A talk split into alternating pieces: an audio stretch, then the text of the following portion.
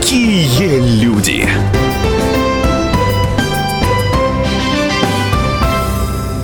Добрый вечер. Добрый вечер, уважаемые радиослушатели. Это радио «Комсомольская правда» на девяносто два и три эф эм в Екатеринбурге. Также нас можно слушать и через интернет-вещание. Если вы зайдете на сайт урал точка ка пэ точка ру, то там увидите кнопку наверху «Слушать радио». Нажимайте на эту кнопку, и вы можете слушать нас в любой точке мира, где бы вы ни находились, на даче, за городом, в самом отдаленном месте Свердловской области, вы можете слушать наше радио. Меня зовут Людмила Варакина, и мы сегодня будем говорить с очень известным человеком, человека, которого мы давно зовем в гости на радио, он давно у нас не был, но вот наконец-таки он пришел. Это мэр города Екатеринбурга Александр Высокинский. Здравствуйте, Александр Геннадьевич. Добрый вечер. Если у вас есть вопросы, комментарии, если вы хотите что-то спросить у нашего мэра, то я диктую вам номер WhatsApp плюс семь девятьсот пятьдесят три триста восемьдесят пять ноль девять двадцать три. Сообщайте, задавайте вопросы, комментируйте, мы ждем. Ну а пока вы собираетесь мыслями и пишите эти самые вопросы, первый вопрос следующий. Губернатор Свердловской области Евгений Куйвашев очень активно развивает свой Инстаграм, отвечает на вопросы жителей. А вы бы не хотели э, точно так же вот включиться в социальные сети и этот опыт, успешный опыт губернатора, применить и на себя? Смотрим мы такой проект. Я думаю, что рано или поздно мы это сделаем. Пока работаем в живых эфирах. Вы знаете, что мы достаточно активно работаем с городскими порталами и с другими средствами массовой информации. Поэтому со временем придем. А вы за рейтингами мэров следите? То есть существуют же ведь они. Насколько они важны конкретно для вашей работы и для развития города в целом? В последнее время времени не хватает отслеживать рейтинги и все остальное. Огромный объем работы у нас сегодня идет. Вы знаете, что мы находимся в стадии более чем серьезной борьбы за здоровье наших горожан. Это борьба с пандемией. Мы готовим парад, мы готовим голосование за Конституцию. Огромное количество задач, которые стоят в сфере городского хозяйства. Поэтому в первую очередь работа. Ну, раз уж вы заговорили про эти мероприятия, то, я думаю, мы и обсудим их прямо сейчас. Говорят, что коронавирус действительно в ближайшее время точно никуда не уйдет. Это свидетельство цифры, которые ежедневно появляются из оперативного штаба Свердловской области. Тем не менее, даже соблюдая меры предосторожности, мы понимаем, что в июле у нас коронавирус никуда не денется. Тем не менее, планируется, во-первых, двадцать четвёртого июня парад Победы, во-вторых, первого июля планируется голосование за Конституцию. А вы не боитесь, что после проведения этих мероприятий будет новый всплеск заболевших? Все мероприятия, которые мы будем проводить, будут проходить с максимальным уровнем безопасности. Если мы говорим о голосовании за Конституцию, то на всех избирательных участках, а у нас их в городе пятьсот пятьдесят пять плюс двадцать четыре временных, будут организованы все необходимые режимы, выдача масок, обработка рук, соответственно, контроль температуры, и все это будет делаться по самым высоким стандартам. Когда мы говорим о параде, мы говорим о том, что да, мы, в общем-то, сегодня находим новые форматы для проведения парада, ветераны у нас будут присутствовать. Ведь э, виртуально это будут видеоконференция с участниками парада, ветераны будут видеть парад, э, участники парада будут видеть. А вот скажите, ветеранов. Как это будет происходить? То есть ветераны То есть... будут находиться в каком-то одном помещении, будет Нет, включена трансляция, или они дома, дома у себя? К ним придут волонтеры, они включатся на видеосвязь, на площади будут стоять огромные видеоэкраны. И, в общем-то, это все будет проходить прямо в режиме реального времени, и ветераны будут видеть все, что происходит. И самое главное, участники парада будут видеть тех ветеранов, кто их смотрит. Поэтому это, это новый опыт, новый формат проведения парада. В будущем будем использовать и очную, и онлайн-форму. Поэтому я думаю, что там тоже все должно пройти, в том числе с мерами безопасности. В этом году будет ли какой-то салют, посвященный вот этого праздника? Салют будет с трех точек. Где это можно посмотреть? Это будут точки на Академическом, это будет точка Орджоникидзевский район, и будут, соответственно, Динамо традиционно. Мы совершенно осознанно делаем три точки для того, чтобы не стимулировать скопление всего города, как это у нас обычно происходит в центре. В советское время у нас такая традиция была, когда мы делали парад с нескольких точек. Я думаю, что пришло время к ней вернуться. Но и самое главное, это все-таки одна из мер как раз безопасности, о которой мы говорим. О чем нужно сказать отдельно? У нас по итогам салюта не будет общественного транспорта. Потому что вы знаете, как у нас скапливается народ в общественном транспорте после салюта, поэтому нужно будет, чтобы каждый, кто изъявит это желание, с соблюдением санитарных разрывов пришел, либо доехал на своем автомобиле, и точно так же пришел и уехал потом домой. Именно поэтому три точки. Когда мы разделяем, соответственно, места проведения, это делается как раз в рамках обеспечения безопасности. Что касается общественного транспорта. Общественный транспорт у нас сейчас в любом случае ходит и ходит переполненный. Вот, по крайней мере, я могу говорить за общественный транспорт из отдаленных территорий нашего города. Люди едут на работу и домой, там, и в снова, центр города. И снова, и снова на... и... Есть люди в масках, есть люди без масок. Речь о другом. Речь идет о том, чтобы, может быть, увеличить количество маршрутов, может быть, увеличить количество автобусов, маршрутов, маршруток, трамваев. Возможно ли это сделать? И, кстати... Сегодня в городе работает тысяча единиц нашего муниципального транспорта, около тысячи единиц частного транспорта. Фактически мы работаем на полную мощность. У нас нет ни одной единицы машин, кроме тех, которые находятся на текущих ремонтах, кто не работает сегодня на линии. То есть мы обеспечиваем эксплуатацию транспорта в режимах тех, которые у нас положены. Вопрос в том, что действительно на сегодня количество людей на улицах увеличилось. Мы постепенно выходим из карантина, поэтому здесь главной мерой безопасности являются маски. Маски. И маску не нужно расценивать как, ну вот, там, я чего-то боюсь. Маска — это как раз мера проявления уважения к ближнему. А что делать, если в магазины, в трамваи заходят люди, у которых нет масок? То есть, может быть, есть какая-то четкая Штрафуем. инструкция есть у тех нас... же кондукторов, например, да, если уж про общественный Значит, транспорт э... говорить? Не пускать. У нас, соответственно, работает транспортная инспекция, работает вместе с сотрудниками ГИБДД. Они работают на остановках общественного транспорта. И те, кто у нас без масок, соответственно, предупреждаются. Если видно, что человек все-таки игнорирует, то выписываются административные штрафы. девяносто девять процентов наших граждан, и мы это видим по отзывам наших коллег из органов внутренних дел, тех постов, которые работают у нас, маски с собой.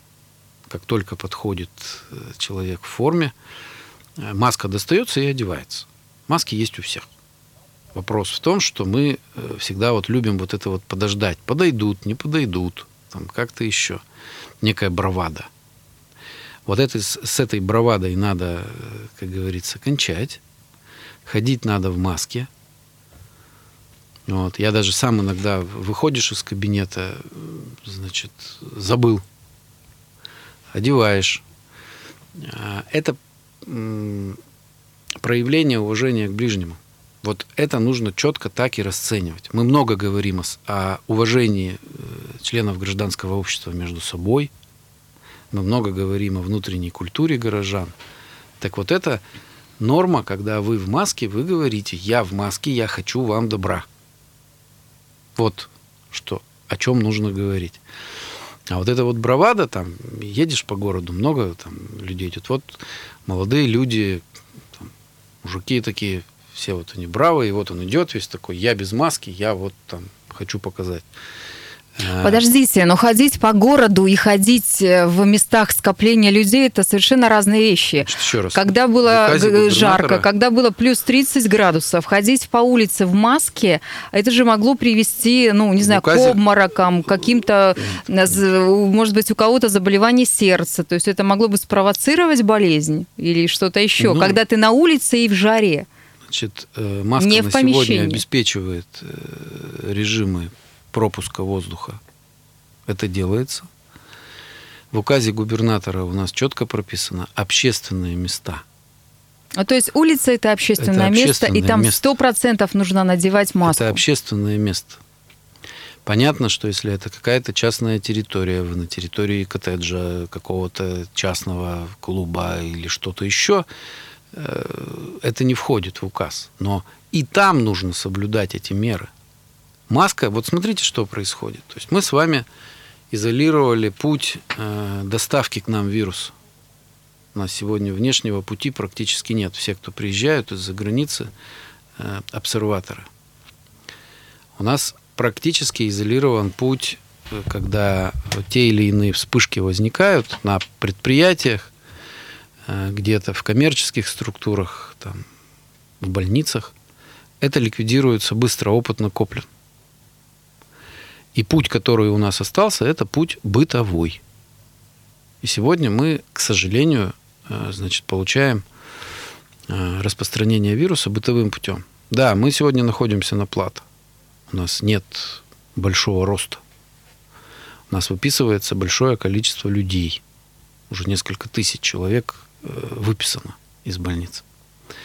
Но вот прекращение вот этого пути – это единственный путь, как нам быстро закончить режимы ограничений. Ну, то есть, если все начинаем ходить в масках, соблюдаем требования, у нас будет уменьшаться количество людей, кто заболел.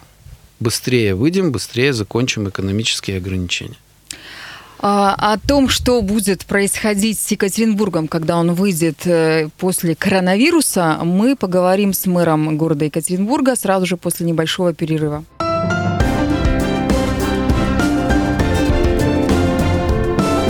Какие люди!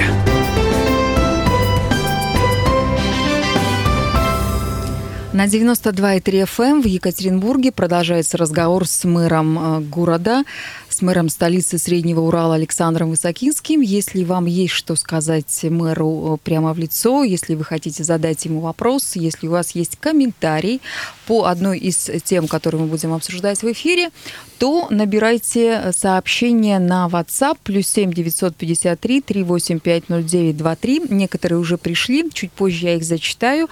А сейчас давайте продолжим, раз уж говорим про коронавирус, про то, что люди обязаны соблюдать социальную дистанцию, обязаны ходить в масках, даже если они находятся на жаре на улице, потому что таков указ губернатора, то хотелось бы узнать, вот москвичи гуляли по графику, то есть у них был такой график, у них были электронные пропуска, у вас не было такого же желания сделать в Екатеринбурге аналогичный жесткий режим?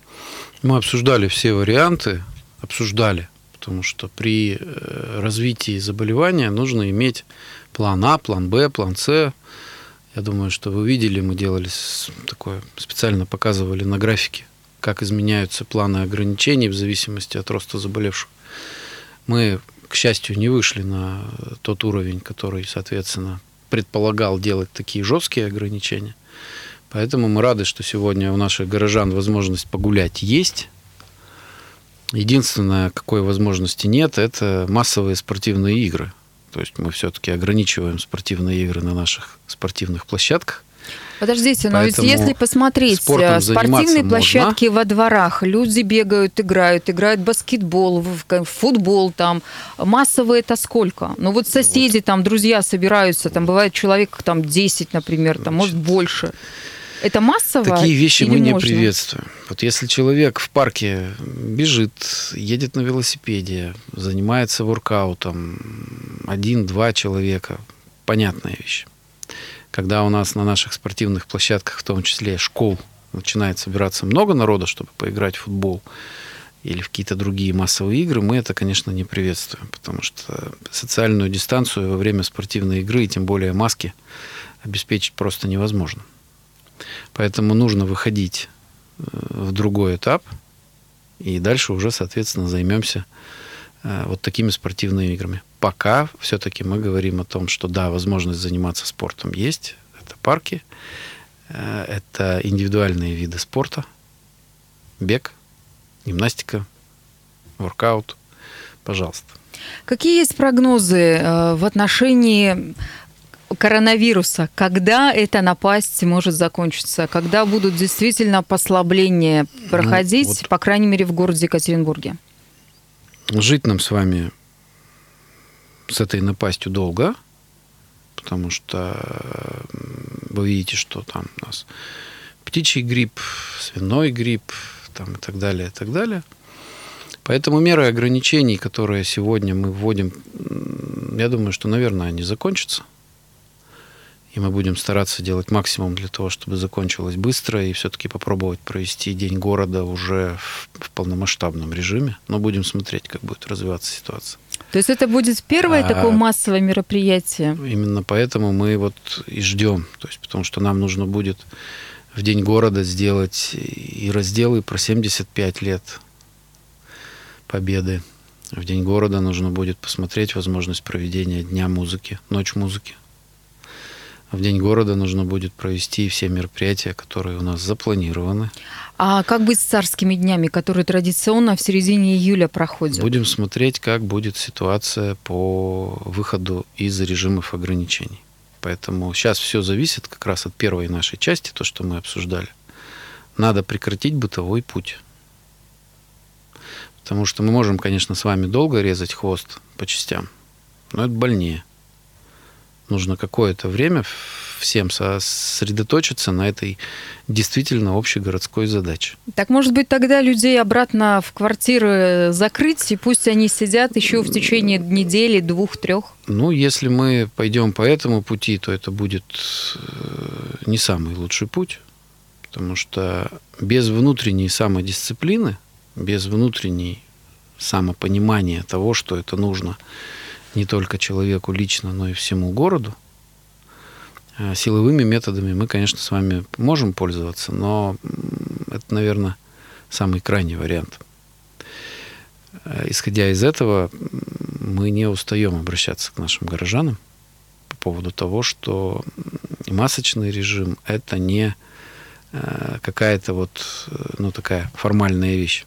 Это очень полезная для города э, процедура. Ну, не коронавирусом единым жив человек и жив город. первого июля планировалось проведение первого этапа транспортной реформы. Пандемия коронавируса все эти планы попутала или, несмотря и вопреки, реформа будет сделана? Разработки велись, несмотря на, соответственно, ограничения. Мы работали с нашими партнерами из Москвы в режиме видеоконференций. На сегодня у нас есть проект новой транспортной схемы. Именно под эту транспортную схему будет готовиться, соответственно, маршрутная сеть и конкурс по концессии городского транспорта для привлечения в сферу городского транспорта, в том числе частного капитала. Поэтому мы находимся в графиках. Я рассчитываю, что после первого июля мы проведем несколько таких достаточно плотных совещаний с экспертами, специалистами для того, чтобы транспортную сеть уже затвердить. И будем выходить в режимы конкурсов. Поэтому в этом году у нас с вами в планах была организация конкурса на транспортную концессию. Я думаю, что мы это сделаем. Транспортная реформа у нас с вами идет с прошлого года. У нас идет перераспределение маршрутов, у нас идет те или иные вещи, связанные с оптимизацией и улучшением работы Гортранса. У Гортранса у нас достаточно большое количество маршрутов замкнул на себя, мы увеличиваем выручку предприятия. Сейчас, конечно, Гортрансу пришлось очень непросто, когда потеряли практически восемьдесят процентов выручки во время ограничений. Помогаем бюджетам, но, в общем-то, транспортная реформа идет. Она должна идти так, чтобы она была комфортной и незаметной для горожан. Просто становилась лучше. А давайте про метро поговорим, про наше любимое многострадальное екатеринбургское метро. Вторую ветку метро будут строить или не будут? Когда будут строить? Будут Что строить. Происходит с этой историей? Мы сегодня находимся на стадии проектирования всех необходимых технологических параметров, связанных с заявлением на федеральное финансирование. В этом году у нас было выделено порядка двести пятьдесят миллионов. Мы договорились с подрядчиком, институтом, кто проектирует, потому что мы часть денег отдадим не в этом, а отдадим в следующем году. девяносто миллионов платим в этом году, оставшиеся платим в следующем. А вот эти суммы, которые у нас освободились, мы перенаправили на модернизацию наших вагонов метрополитена. Они у нас с вами отработали тридцатилетний срок.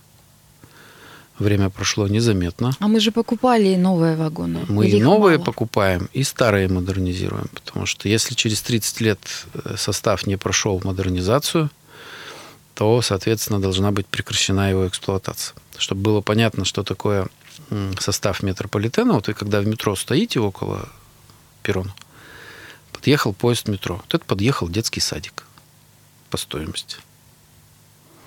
Это не дешевая транспортная единица. Да, она работает долго, но поэтому мы часть покупаем новых, а часть э, примерно за половину стоимости полностью реконструируем и продлеваем сроки эксплуатации еще на пятнадцать лет. В связи с этим возникает вопрос, стоимость проезда будет увеличена? Пока мы не планировали. Угу. Хорошо. А сильно ли метро пострадало в финансовом плане из-за пандемии коронавируса? Весь транспорт пострадал сильно, потому что фактически снижение объемов выручки на семьдесят процентов. Это и муниципальный транспорт, и частный транспорт. Потому что во время жестких ограничений мы обеспечивали движение транспорта по обычному графику. А народу-то там было у нас совсем немного. А автобусу, ему ведь разницы-то нет, сколько он везет. Он там сорок литров солярки на сто километров, эксплуатация баз, зарплата водителей, кондукторов и всего, что необходимо для эксплуатации транспорта. Все эти затраты, конечно, есть. Поэтому часть мы компенсировали городским бюджетом. Это радио «Комсомольская правда» в Екатеринбурге на девяносто два и три эф эм. Мы говорим с мэром нашего города, человеком, которого давно ждали, человеком, который к нам всегда приходил, и, надеемся, будет и дальше постоянно приходить, и мы будем регулярно и постоянно отвечать на ваши вопросы, уважаемые радиослушатели. Это же, естественно, конечно же, Александр Высокинский. Напомню, наши координаты плюс семь девятьсот пятьдесят три триста восемьдесят пять ноль девять двадцать три. Это наш WhatsApp. Пишите, задавайте вопросы. Обязательно я эти вопросы задам. Ну и огромный привет нашим радиозрителям, кто смотрит нас в YouTube-канале и на WhatsApp. Сейчас мы уходим на небольшой перерыв. Новости на радио «Комсомольская правда».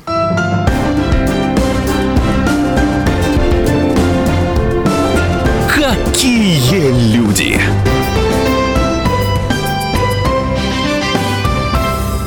На радио «Комсомольская правда» в Екатеринбурге продолжается разговор с мэром столицы Урала Александром Высокинским. А говорим мы о том, что происходит в нашем городе. Вы можете присоединиться к разговору и задать свои вопросы не только про станцию Бажовского, как вот пишут нам люди, и не только про то, как чувствует себя бизнес во время карантинных мер, но и другие. Мы обязательно зачитаем их. Телефон для связи плюс семь девятьсот пятьдесят три триста восемьдесят пять ноль девять двадцать три. Присылайте на WhatsApp ваши комментарии, вопросы и сообщения. А давайте эту часть нашего разговора посвятим Конституции. Почему жителям города необходимо и важно прийти первого июля на участки и проголосовать? Потому что Конституция – это основной закон. Все наше законодательство, оно выстраивается от Конституции. Это главный фундамент тех правил, нормативов, законов, кодексов, по которым мы живем. И будем жить в ближайшие там, десятки лет. И Конституция, она не меняется раз в год, или раз в четыре года, или там, раз в пять лет. Это всегда процесс достаточно длительной стабилизации. И на сегодня... Нам фактически президент предлагает, давайте будущее строить вместе. Владимир Владимирович говорит, да, мы буду подписывать этот закон после того, как выскажутся россияне. И задача ну, сегодня... Фактически-то у нас Конституция уже принята, осталось только подписать президенту. Но Подождите, президент она вступает в силу. После того, она как россияне отдадут свои голоса за... Либо документ против. Может вступить в силу только после подписи президента. Это очень и очень важно. И следующий момент – это действительно двенадцать важных направлений изменений. То есть там в тексте сотни поправок, но есть двенадцать. Вопросы семьи. Вопросы веры, вопросы местного самоуправления, вопросы языка, вопросы экологии. Это все простые, но очень и очень важные вещи, которые на сегодня должны быть закреплены в нашем основном законе, потому что именно от него пойдет регулирование уже других законодательных актов. И право гражданина, его гражданский долг, это пойти и выразить свое мнение, свою позицию по этому документу.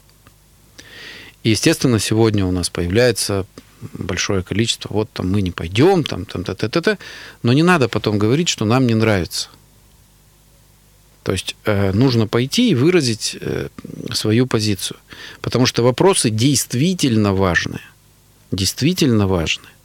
И когда мы говорим о суверенитете нашей страны, когда мы говорим о вере, когда мы говорим о семейных ценностях. И наша задача сегодня при максимальных мерах безопасности сделать голосование максимально комфортным для наших горожан. Мы планируем, что в городе ежедневно во время вот этой вот недели голосования, недели, не за один день, а неделя, чтобы все могли прийти в удобное время, чтобы не было столпотворения на участках.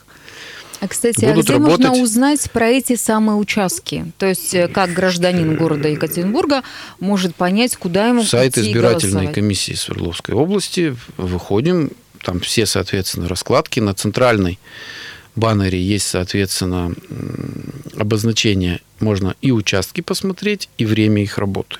Это все сделано на сегодня, и все это, безусловно, доступно. Понятно, Будут что мы лотереи. Это будем и в средствах массовой информации. Да, мы планируем лотерею. Это будет, это, это будет не лотерея, это будет розыгрыш. А это что будет разыгрывать? Сюрпризом для наших горожан. Автомобиль, квартиры. Призы будут хорошие. Вот такая вот интрига. Ну, а если человек захочет проголосовать, допустим, дома, ну, в силу возраста, обстоятельств... Такая возможность у него будет. Нужно будет позвонить по телефону колл-центра. Он создан. И, соответственно, озвучить необходимость, чтобы пришли домой.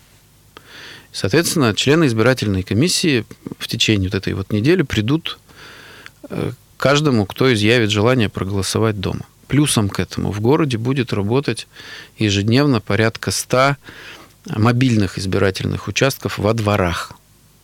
Во дворах крупных, где у нас, у нас достаточно компактный город, во дворах у нас много людей живет. Поэтому порядка шестисот дворов у нас будет вовлечено и вот в эту систему. И вот в эту систему. Наша задача дать каждому возможность принять участие, чтобы потом а, никто не говорил, мне не дали, а, там, и так далее, и так далее. Чтобы не было принципа, что м- я не читал, мне рассказывали, и мне не нравится.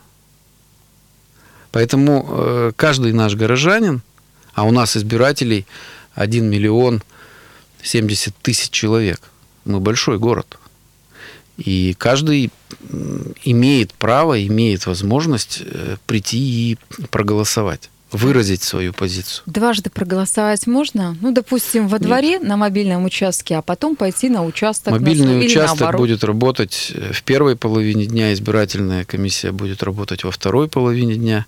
Списки одни и те же.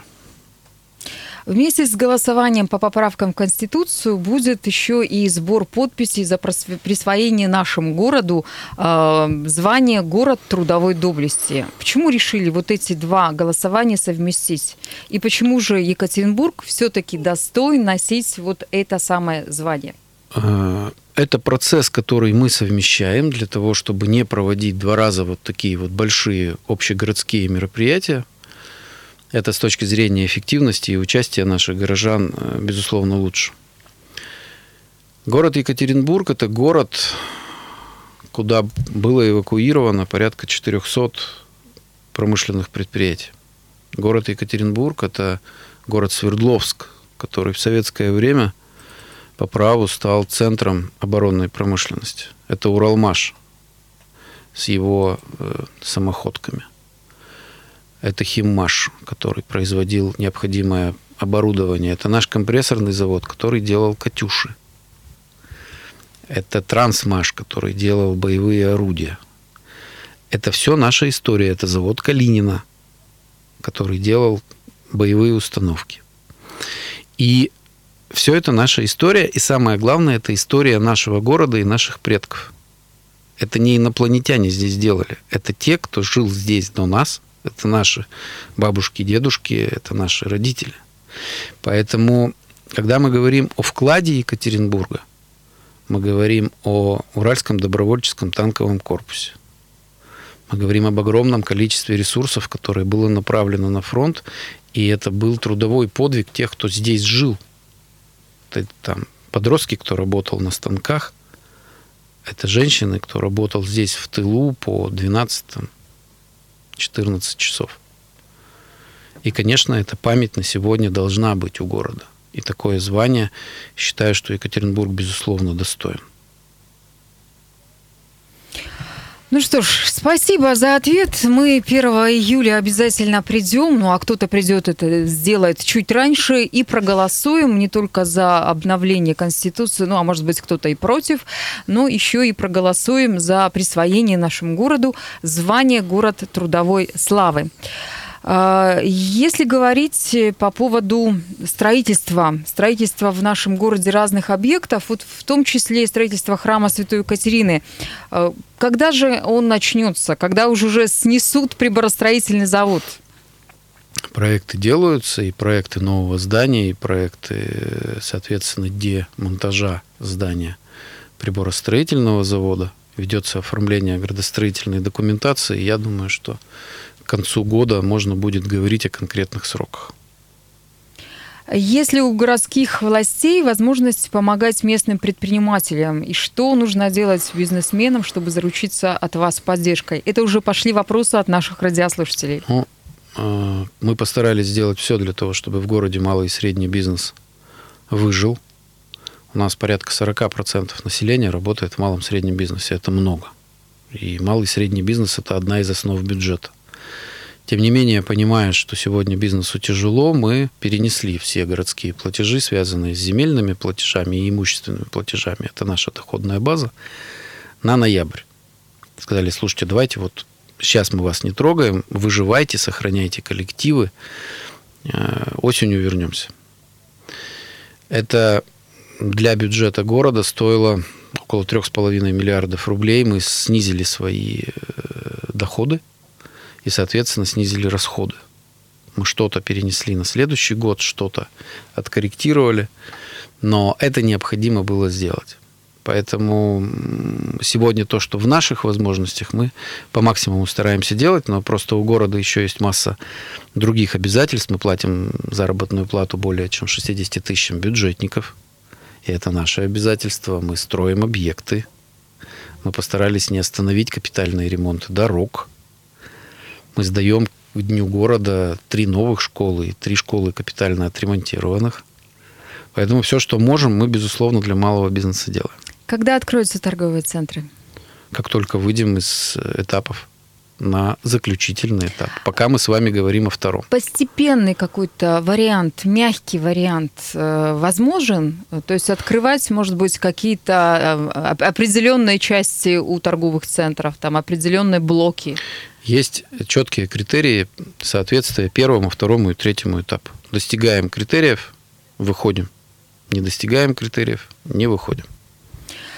Спасибо, но мы не прощаемся, потому что впереди реклама, а затем мы будем отвечать на вопросы наших радиослушателей более подробно и более полно.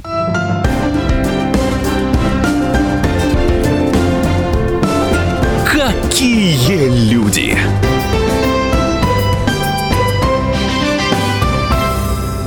Радио «Комсомольская правда» в Екатеринбурге на девяносто два и три эф эм. Мы продолжаем разговор с мэром Екатеринбурга Александром Высокинским. Пришло время отвечать на вопросы наших радиослушателей на WhatsApp плюс семь девятьсот пятьдесят три триста восемьдесят пять ноль девять двадцать три. Спрашивают вас, Александр Геннадьевич, по поводу отношения, которое у вас есть с отцом Сергием. То есть, что вы думаете по поводу этого скандала, который сейчас происходит в Среднеуральске, скандала с эр пэ цэ, с вот этим человеком? Это дело эр пэ цэ, и, собственно, всегда нужен мирный диалог. А вы, кстати, православный? Ну, православный. Или, или верующий? Православный, да. Как часто ходите в храм?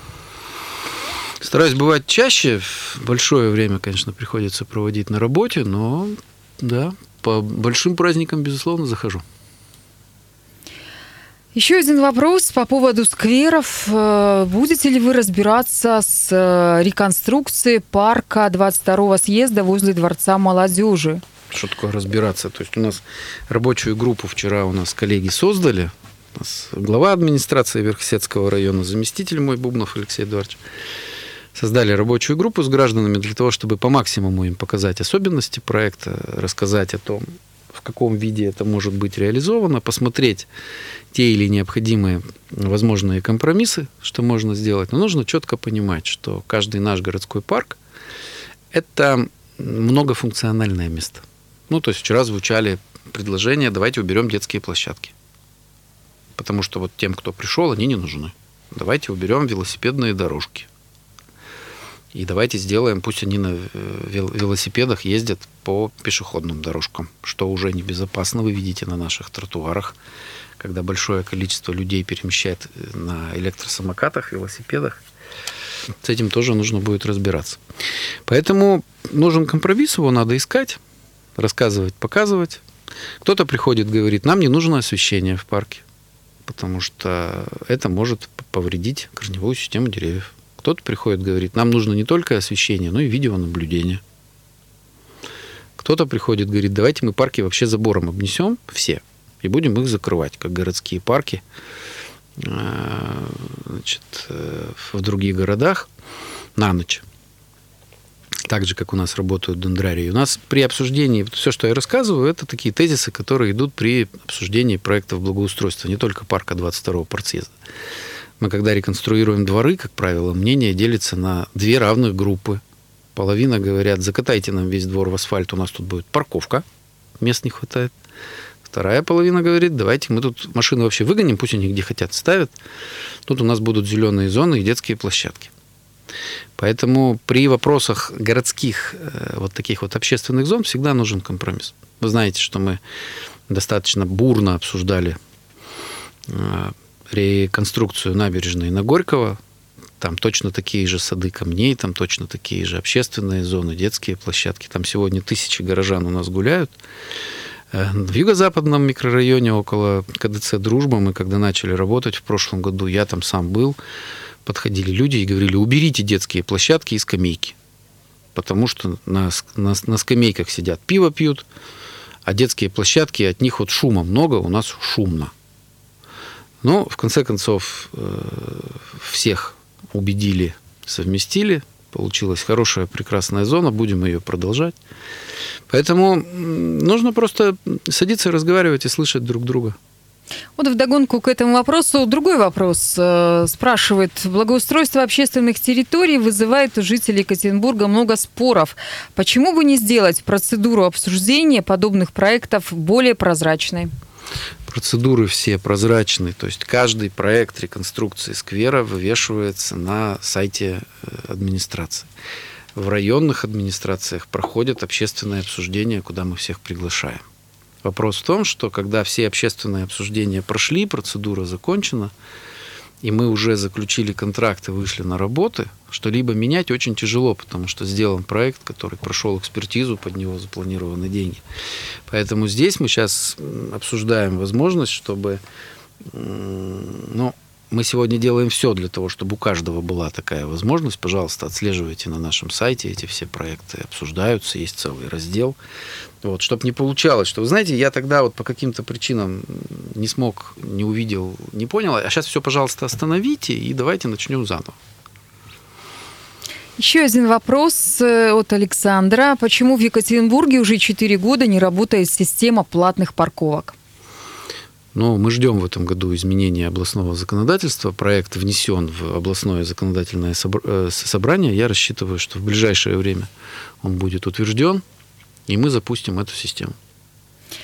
Вопрос, который я вам задала в перерыв, но теперь озвучиваю его уже вам. Ваша, се... Ваша семья соблюдала режим самоизоляции? Как вы переживали это время? Говорят, близкие начинают ссориться, когда долго времени проводят вместе. Как было у вас? Поделитесь опытом. Ну, семья режим самоизоляции соблюдала. Вопрос в том, что у меня не получалось, потому что я и в рабочие, и в выходные дни на работе примерно часов там, с восьми до часов девяти-десяти вечера, поэтому у меня проблема в другая, у меня претензии в том, что я слишком мало дома. Поэтому, да, проходила. Ругаться было не с кем, я так понимаю, да? Ну, раз нет. Вы были на работе. Да. Хорошо. Ну и еще один вопрос по поводу пандемии, мэрии, о том, как вы работаете, что вы планируете сделать. Вот в Перми пишут, в здании мэрии температуру замеряет робот. А планируются ли в администрации Екатеринбурга какие-то инновационные подходы к защите сотрудников от коронавируса? Наверное, кто-нибудь из ваших ну, сотрудников написал такой вопрос. У нас на входе мы меряем температуру ручными дистанционными градусниками. Это надежней по одной простой причине, потому что когда вы с холода заходите в здание, робот увидит ваше лицо, но это лицо будет меньше, чем тридцать шесть целых шесть. И когда вы заходите с жары, температура лица тоже может быть выше, чем тридцать шесть целых шесть, потому что ну, так работает физика. Поэтому мы меряем температуру либо, соответственно, на запястьях, либо на шее, то, что у нас одеждой прикрыто, и, соответственно, вот там идет измерение. Понятно, что работает тепловизор, и такие новые методы мы применять, безусловно, будем, но пока обходимся без роботов. Ну и очень коротко. Поздравления для тех людей, которые являются медиками, врачами, потому что мы встречаемся накануне Дня медицинского работника. Поздравляйте! Праздник особый. Особо он в этом году, потому что многие вещи, которые мы считаем само собой, мы начинаем ценить во время каких-то экстремальных ситуаций. И сегодня система здравоохранения Екатеринбурга себя показала одной из лучших в стране. И, безусловно, это труд сотен людей. И каждому из них очень хочется пожелать, чтобы то добро, которое они делают, чтобы оно вернулось к ним домой, в семьи. Спасибо. Это был мэр Екатеринбурга Александр Высокинский. Мы прощаемся с вами. Всего самого доброго. До свидания. Радио «Комсомольская правда».